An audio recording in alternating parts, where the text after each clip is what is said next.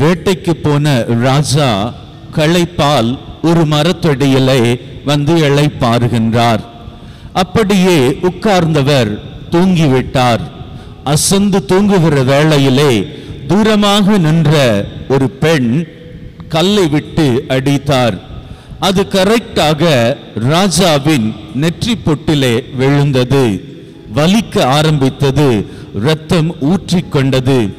அங்கே நின்ற ராஜாவினுடைய காவலாளி அந்த பெண்ணை பிடித்து இழுத்து வந்தார் ராஜாவுக்கு அவ்வளவு கோபம் ஏன் என்னை கல்லை விட்டு அடித்தாய்? என்று கேட்டதும் அந்த பெண் என்னை மன்னித்துக் கொள்ளுங்கள்.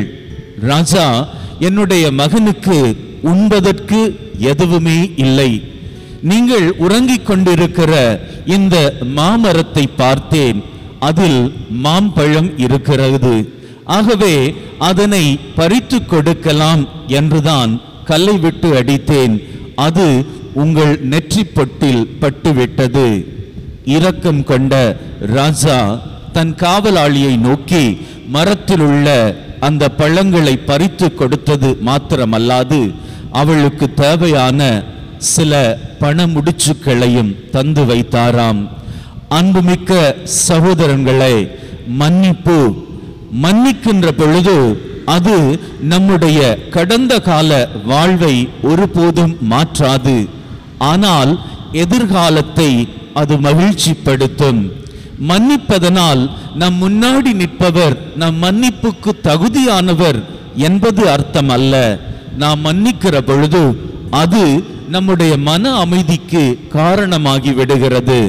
Albert Einstein said weak people revenge strong people forgive intelligent people ignore.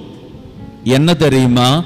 பலவீனர்கள் பழி வாங்குகிறார்கள் பலவான்கள் மன்னித்து விடுகின்றார்கள் புத்திஜீவிகள் மாத்திரமே எதை கூடவும் பெரிதுபடுத்தாமல் வாழ்ந்து விடுகிறார்கள்.